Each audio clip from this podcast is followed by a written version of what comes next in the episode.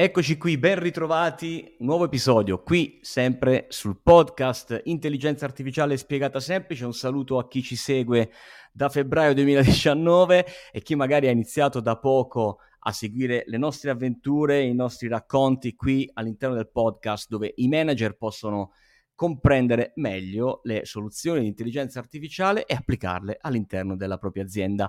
Come hai notato dal titolo, in questo episodio siamo nella linea osservatorio, quindi siamo in compagnia di un'azienda del nostro ecosistema di soluzioni di intelligenza artificiale. Sicuramente sono aziende che avrai già scoperto. Se vai indietro nel tempo potrai trovare, inserendo il nome dell'azienda, anche interventi precedenti e scoprire altri use case.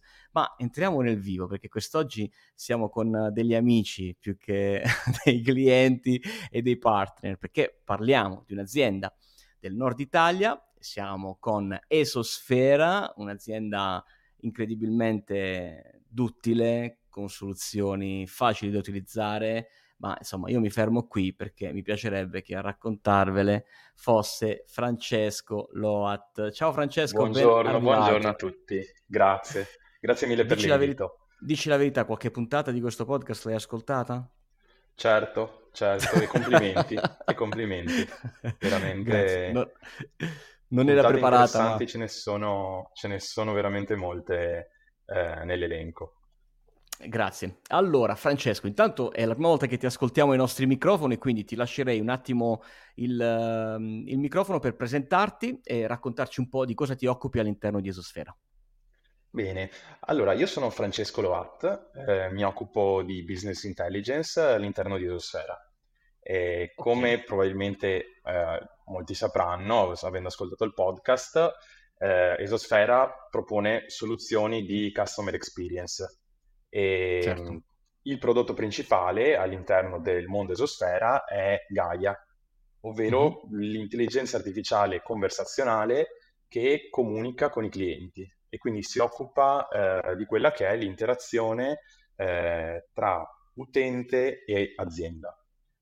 Ok. E, ehm, io sì, appunto sì. mi occupo di business intelligence mm-hmm. eh, che riguarda quindi l'insieme dei processi le tecnologie e, e le applicazioni necessarie eh, per eh, studiare i servizi e le, le, soluzioni che proponiamo e eh, guidare le decisioni a livello aziendale a partire dai dati. Quindi Ottimo. Eh, seguo tutti quelli che sono gli step eh, di questo processo, quindi a partire dalla raccolta dei dati, eh, l'aggregazione e il deposito di dati in database eh, efficienti mm-hmm. e poi lo studio di questi che vengono appunto eh, analizzati per valutare eh, le prestazioni dei servizi e poi vengono eh, presentati in maniera più chiara possibile ehm, a livello Al di cliente. ambiente interno aziendale, a livello di eh, cliente esterno eh, per appunto agevolare i processi decisionali aziendali interni e per condividere tutto quello che è il nostro lavoro con, eh, con le aziende con, con cui collaboriamo. Esatto, esatto, perché eh, parliamo di dati quando c'è una soluzione di intelligenza artificiale che sia eh, predittiva, che sia conversazionale, che sia generativa, insomma i dati da qualche parte ci devono essere e i vostri clienti di dati ne producono tanti, perché facciamo qualche esempio, quando acquisto Gaia, perché magari mi occupo nel mondo della sanità, sono un dentista e quindi ho necessità di gestire la comunicazione, la relazione con i miei pazienti in fase di prenotazione dell'appuntamento, di gestione dell'appuntamento e così via, girano dei dati, ne girano tanti, vero? Eh sì, noi grazie appunto all'utilizzo dell'intelligenza, dell'intelligenza artificiale eh, raccogliamo tutte quelle che sono le informazioni delle sessioni, delle telefonate, di tutti i rapporti tra utente e azienda.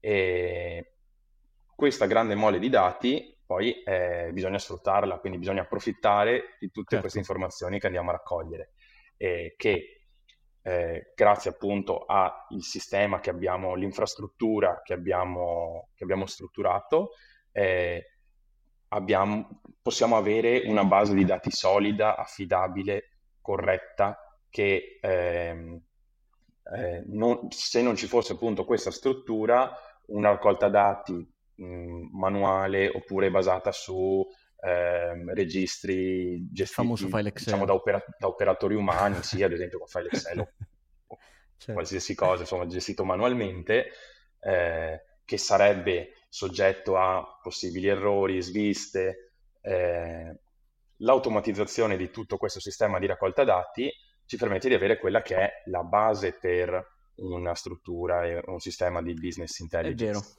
È vero, eh, è vero, quindi avere... a volte... Sì, Francesco, completa, prego. Sì, no, avere una, una base dati solida, affidabile, corretta eh, è indispensabile per poter poi eh, prendere delle decisioni sono d'accordo perché molto spesso ci fermiamo alla uh, luce emessa, no? dal brillore emessa delle soluzioni di AI che vengono proposte ai manager italiani, ci si ferma lì senza porsi le giuste domande e considerazioni rispetto a come vengono trattati, innanzitutto raccolti e trattati poi i dati uh, dell'applicazione di intelligenza artificiale e, e questo può fare tutta la differenza del mondo perché può essere bella e quantunque, ma poi se poi i dati sono gestiti, come dice Francesco, in maniera non adeguata, poi insomma qualche problemino ce l'abbiamo. E allora proviamo a dare un esempio concreto, perché in questi minuti che, che rimangono proviamo a immaginare come un vostro cliente, grazie a questa struttura di dati, è riuscito a portare a casa un valore aggiuntivo. Eh, guarda, volevo portarti un esempio pratico di, eh, di, un mercato in cui lavoriamo, che è quello automotive. Eh, okay. Quindi eh, nel mondo automotive eh, Gaia si inserisce eh, nel, nel, servizio di ehm, qualifica, generazione e qualifica dei lead nelle mhm. telefonate in arrivo alle concessionarie. Okay. Quindi chiamata in ingresso, eh, in base poi alle, alle varie soluzioni che proponiamo, si attiva in prima battuta subito l'intelligenza artificiale Gaia oppure eh, magari solo per alcuni servizi o in seguito a una non risposta dell'operatore umano, eh, sì. ma comunque da quando entra in, in, servizio Gaia, noi iniziamo a registrare tutto quello che succede. Quindi eh, tutte le interazioni e tutte, tutto il botte risposta che c'è di ehm, domande e risposte tra utente e, eh, e Gaia che è mm-hmm. appunto sì, la, la, nostra, la, nostra, intelligenza artificiale, e, eh, e registriamo eh, i, tutte le informazioni che possiamo carpire da questa conversazione.